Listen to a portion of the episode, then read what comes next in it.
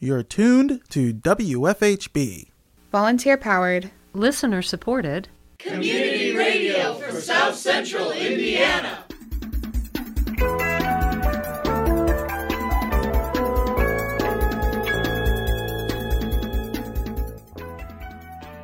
Good afternoon. Reporting for WFHB, this is Cade Young. And I'm Todd Wicks. This is the WFHB local news for Wednesday, March 9th, 2022.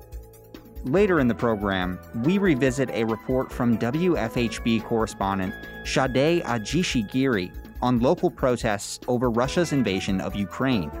More in today's feature report. Also, coming up in the next half hour, increasing gas mileage on Better Beware, your weekly Consumer Watchdog segment on WFHB. More following today's feature. But first, your environmental news brief.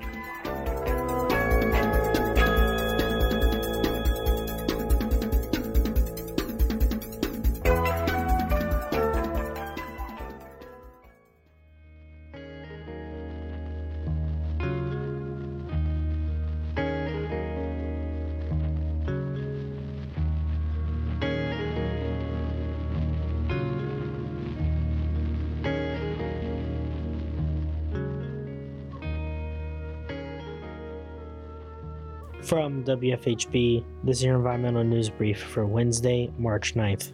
I'm Nathaniel Weinzapfel. The Indiana Department of Environmental Management has announced a new plan that will reduce the negative effects of a waste oil recycling plant on the south side of Indianapolis. The plant, run by Metalworking Lubricants Co., had previously been cited as a creator of air pollution and being the source behind a foul smelling odor that lingers over the nearby residential areas. Neighbors reported natural gas smells and found that the air quality was often so poor that people couldn't spend time outside. Metalworking Lubricants had previously violated air pollution laws, and five operating tanks at the facility are reported to be directly pumping pollution into the air.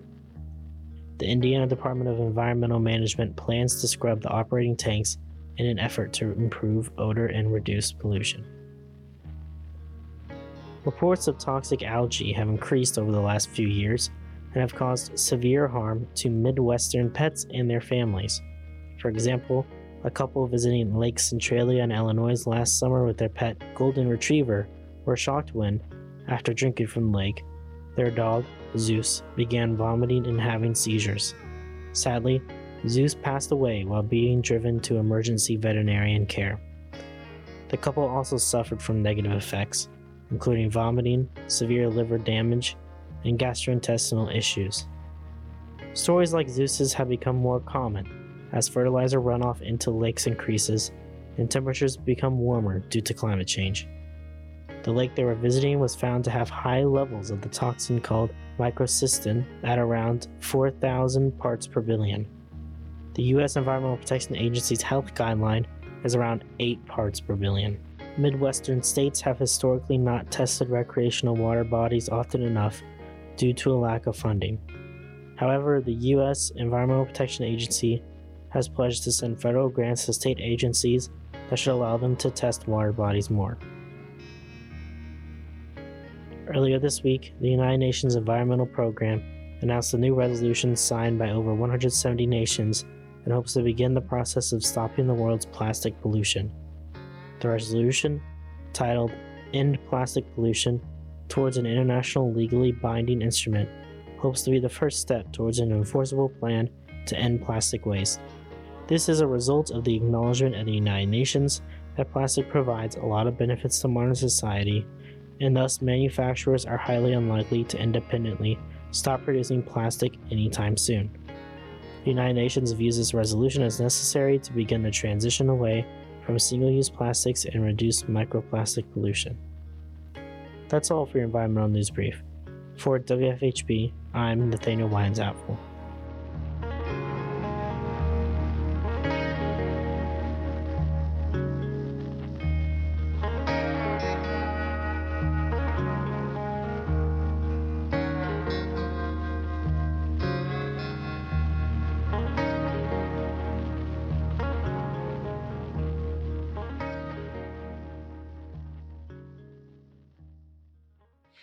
At the Ellettsville Town Council meeting on February 28th, Fire Chief Mike Kornman shared an amendment to the Ellettsville Town Code to clarify paid time off payout eligibility.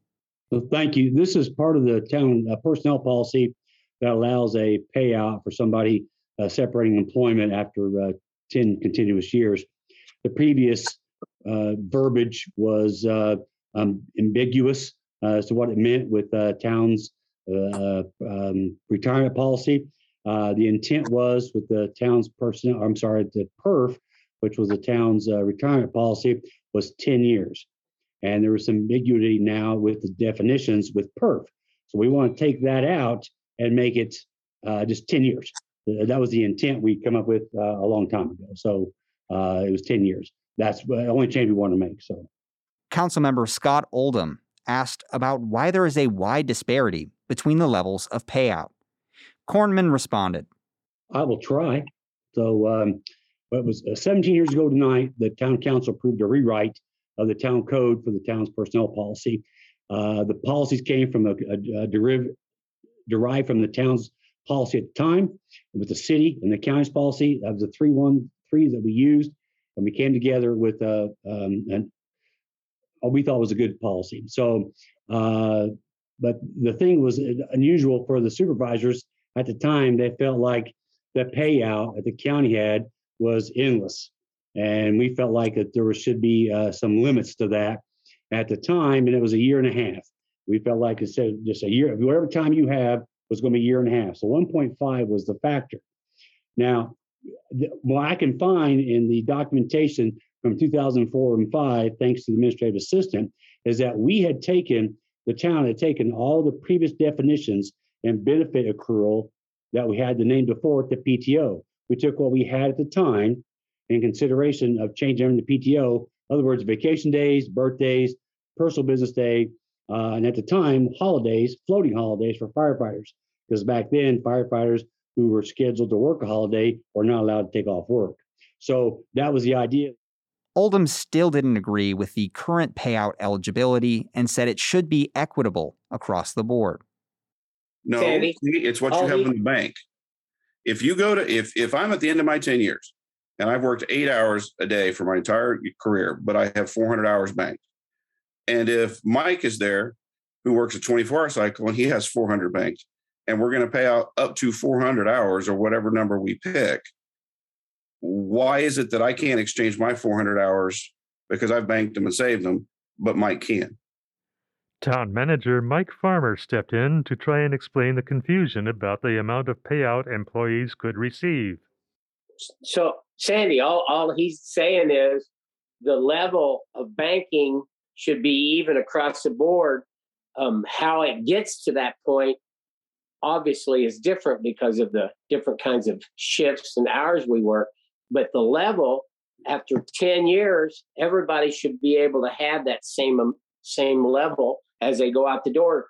Um, they all ought to have the ability. It sounds like to me what Scott's saying is to enjoy that same amount on the way out, not not be guaranteed it because some people will save or use everything differently, but but the level, the the max level ought to be the same, not guarantee that it's going to be that much.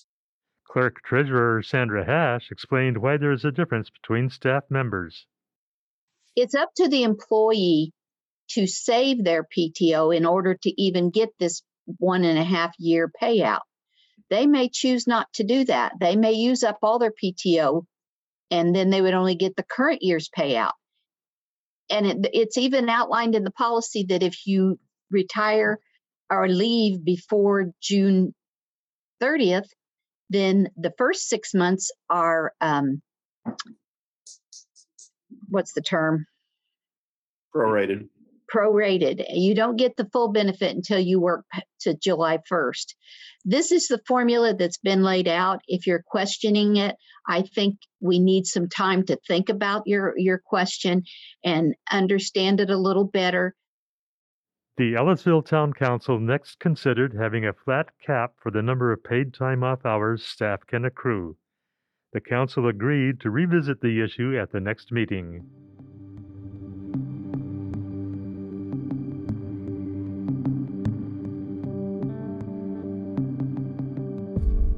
In today's feature report, WFHB correspondent Shade Ajishigiri reports on local protests over Russia's invasion of Ukraine. This news feature aired previously on Thursday. More protests have happened since then, so given the prevalence of this issue, we wanted to air it again in case you missed it. We turn to Shade Ajishigiri for more.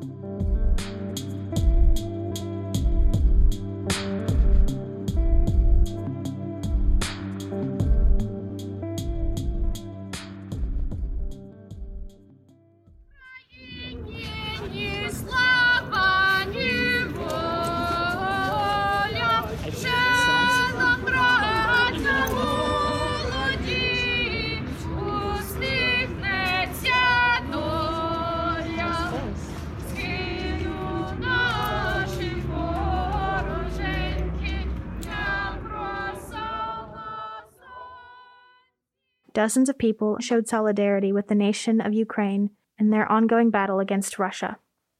IU students, professors, and Bloomington residents alike came together for the second time in the past two weeks to spread awareness of the Russian instigated war in Ukraine, marching from the Showalter Fountain down to the Sample Gates, where blue and yellow flags flew high and clear voices sung the national anthem Ukraine has not yet perished. Ani Abrahamyan, treasurer of the Ukrainian Studies Organization at IU, responsible for organizing the protest, expressed her frustration at the territory conflicts preventing nations from claiming their sovereignty.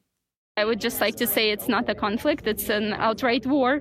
It uh, makes me feel very angry because many of the post Soviet countries are still dealing with the territorial issues like this. And at this point, it's not uh, anymore a territorial issue, of course. Many of us are trying to uh, find our identity, to create our identity and a place for our culture in the world. And unfortunately, hegemons like Russia Russia are trying to crush that time again. So I'm very angry, and I would like to say that this is not the first time that things like that are happening, and uh, it certainly makes it much more difficult with each uh, subsequent war to deal emotionally and mentally with this. She feels that Bloomington residents are doing a good job in spreading awareness of the war. I think that people are actually doing a wonderful job consolidating powers and rallying together with our Ukrainian community, with Ukrainian community in Bloomington and at IU. So the one thing that can and needs to be done is just the continuation of spreading the information, making sure we call things by the right names, and just trying to attend and educate, uh, attend events organized uh, to shed light on uh, the war and also trying to share um, things with your local community so they know what to do. Having been displaced from the disputed territory of Nagorno Karabakh at an early age, she doesn't have to imagine what so many Ukrainians are going through right now. But she wants them to know how important it is to have hope. I just want to say that the struggle for freedom is one of the most uh, noble struggles in the history of humankind, and the most important thing is hope. Um, even when things don't look like they're going to get better, we have to have hope uh, because that helps us to continue existing, uh, promoting our culture, educating our children. So just don't give up, have faith and hope. Christina Lopez, a physics graduate student from the Chicago area, knew the words to the national anthem by heart. She understands the importance of bringing awareness of the invasion close to home. It's a different thing when you see that there are people around you that actually care, and I think it becomes um, it becomes something that's important to you because it's something that all of a sudden like is is within your scope when right. you see people that are speaking out saying that something is not right.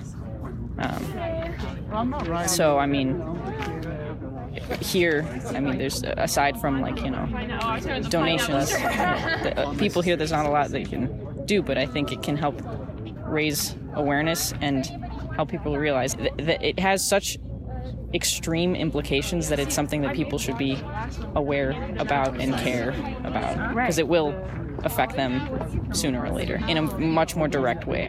She said that this Russian Ukrainian war is something that even U.S. citizens should pay attention to. I think if it continues to escalate, democracies in the West are going to need to intervene and become more involved. Uh, we've seen some of that, but I think the the level of threat this poses is something that we need to be very critically aware of. Lopez said it's important to keep up the awareness and the momentum. It will be very easy for this to be something that people care about for a short time and it goes on and, and people forget about it. Not not letting it die, I think, is important, especially because this is not the beginning. It's been going on since 2014 and people have mostly largely forgotten about it. And yet it's clear that you see that it, just because you forget about it doesn't go away, it continues. And so I think yeah, supporting as much as possible friends, Ukrainian people, obviously college students, budgets are tight, but even small donations are not only important to help, but in, in, in showing support of something. So. Tatiana Ford, a native Ukrainian who moved to Bloomington just a few years ago, expressed her pain at her inability to help her family members who are now stuck in her hometown. My native town is Mykolaiv, which is destroyed right now, and I have my mother and my niece who is hiding in bomb shelter for seven days, and they tired, they exhausted, and uh, my heart breaking apart to look at the picture of my town or just what is left from it. I moved to US three years ago, so it's very fresh. It's it's very hard because you're far away and they bomb all airports. We cannot get even in my country right now. And I cannot take them out of this hell. And really, I wish all world to know that Ukraine never um, never have inside country conflict. It was all disinformation in Russian television. And we very peaceful and educated nation. And what actually is going on right now, it's just destroying of nation and culture and cities and all infrastructure, including TV towers, including um, energy supplies, water supplies, television, uh, everything, military bases, even um, civilian airport. She thinks that Western governments should do everything they can to protect Ukraine. Truly, I think they they afraid to take part because if they take part, it will be actually th- third world war. So they afraid but I hope they wish to help us. But sanctions that they did uh, actually help a lot to destroy Russian economy because when people civilian people of Russia cannot use credit card, cannot use iPhone app, cannot they will be cut from the world and cannot use personal money, not government money. They will go up, stand up against the war because it will destroy their routine life. She believes Russians too must take responsibility. I think that population of Russia it's um, 145 million. If they all stand up against the war, it will work. Ford said the only hope against dictators like Vladimir Putin is the truth. I think uh, the best help against information war is to show world the truth. We we have kids in hospital right now who don't have legs and arms. We have 16 kids dead, and I wish everybody see it and know what's going on. That this is not just question of language of Russian speaking of Ukraine because I am Russian speaking of Ukraine and I don't ask Russia come and save me. The Ukrainian Studies Organization has organized teach-ins throughout this week to educate residents on Ukrainian history and to amplify Ukrainian voices in the community.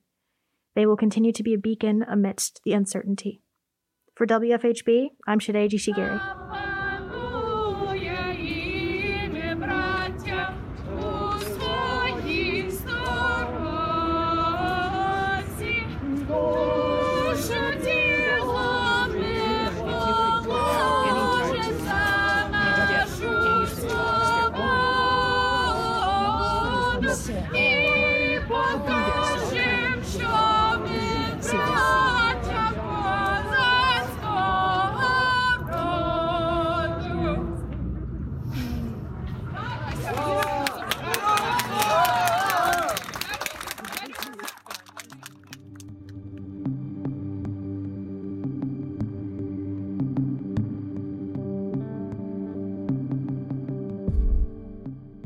Up next, increasing gas mileage on Better Beware, your weekly consumer watchdog segment on WFHB. Host and producer Richard Fish has more.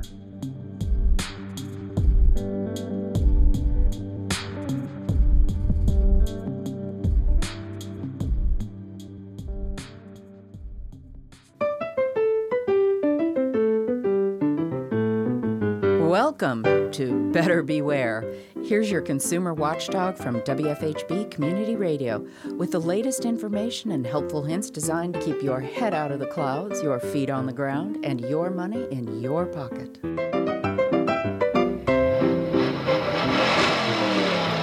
She's real fine, my 409. Back in 1962, when the Beach Boys sang about a Chevy muscle car, gas cost about 31 cents a gallon. Today, 409 a gallon was the price at the pump when I was writing this, and it's probably going to be more by the time it hits the air. You want to pay less for gas, maybe a dollar a gallon less than the price on the pump? You can do that and save even more money when the price goes up. How? Simple. Increase your gas mileage. It's not hard, and you can do it. Getting better mileage on any car is a combination of several things, and one of them makes as much difference as all the rest put together. All the little things that waste gas add up, and when you eliminate them, the savings add up too. So, first, keep your car in good shape. Change the oil and do the maintenance when it's time. A dirty air filter alone can lower your mileage by 10%.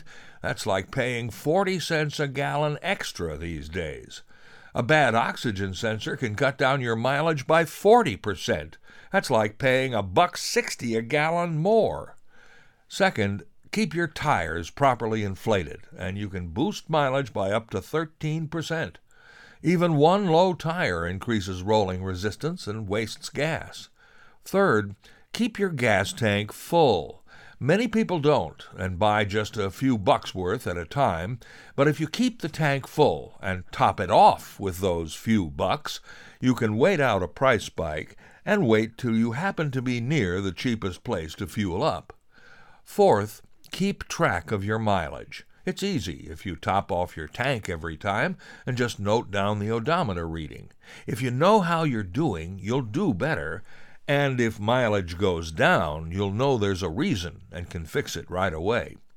And fifth, and here's the one that makes the big difference change how you drive. The rule is simple drive in such a way that you use your brakes as little as possible. Every time you use your brakes, you waste gas. Keep your momentum as long as you possibly can. Leave plenty of space between you and the car ahead. Don't accelerate going uphill. Take your foot off the gas and coast going downhill, and as soon as you see you're going to have to stop. Combine your errands into one trip and figure out the route with the fewest stops. Drive safe but using your brakes as little as possible, spending your momentum like a miser, can increase your mileage by as much as 50%, according to the U.S. Department of Energy. And you'll be paying a lot less than.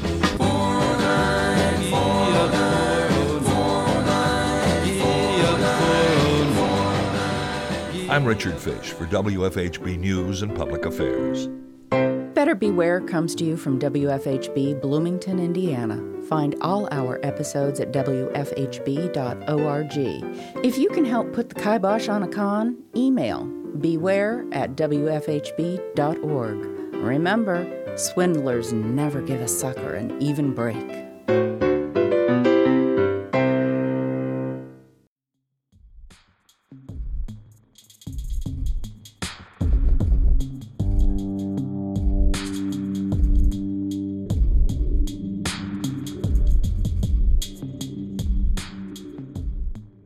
Support for the WFHB local news is brought to you by MPI Solar, a Bloomington business specializing in solar hot water, solar electricity, and solar hot air systems.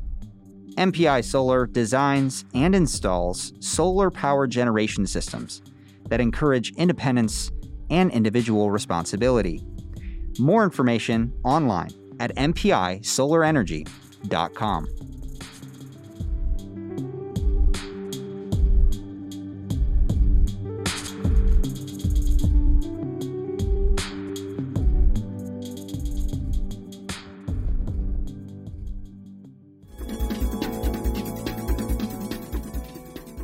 You've been listening to the WFHB local news. Today's headlines were written by Noel Herhusky Schneider in partnership with CATS, Community Access Television Services. Our feature was produced by Sade Ajishigiri. Better Beware is produced by Richard Fish. Our theme music is provided by Mark Bingham and the Social Climbers. For WFHB, this is your engineer and executive producer, Cade Young. And I'm Todd Wicks. Thanks for supporting Indiana's only volunteer powered, listener supported, independent daily news program. You can hear tonight's full broadcast online at WFHB.org. The WFHB local news is also available as a podcast. Just search our call letters, WFHB, wherever you listen to your podcasts. Subscribe to never miss another local news program. And now, stay tuned for Hereabouts, the Asian American Midwest Radio, coming up next on WFHB Community Radio.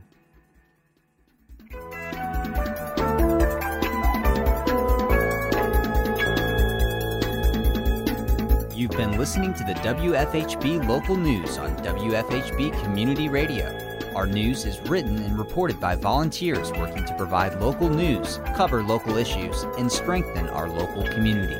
We invite you to participate. You may submit questions, comments, and story ideas to news at WFHB.org. You can become a WFHB local news volunteer by attending new volunteer orientation.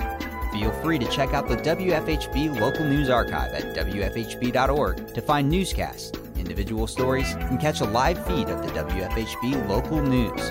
We are local, longer,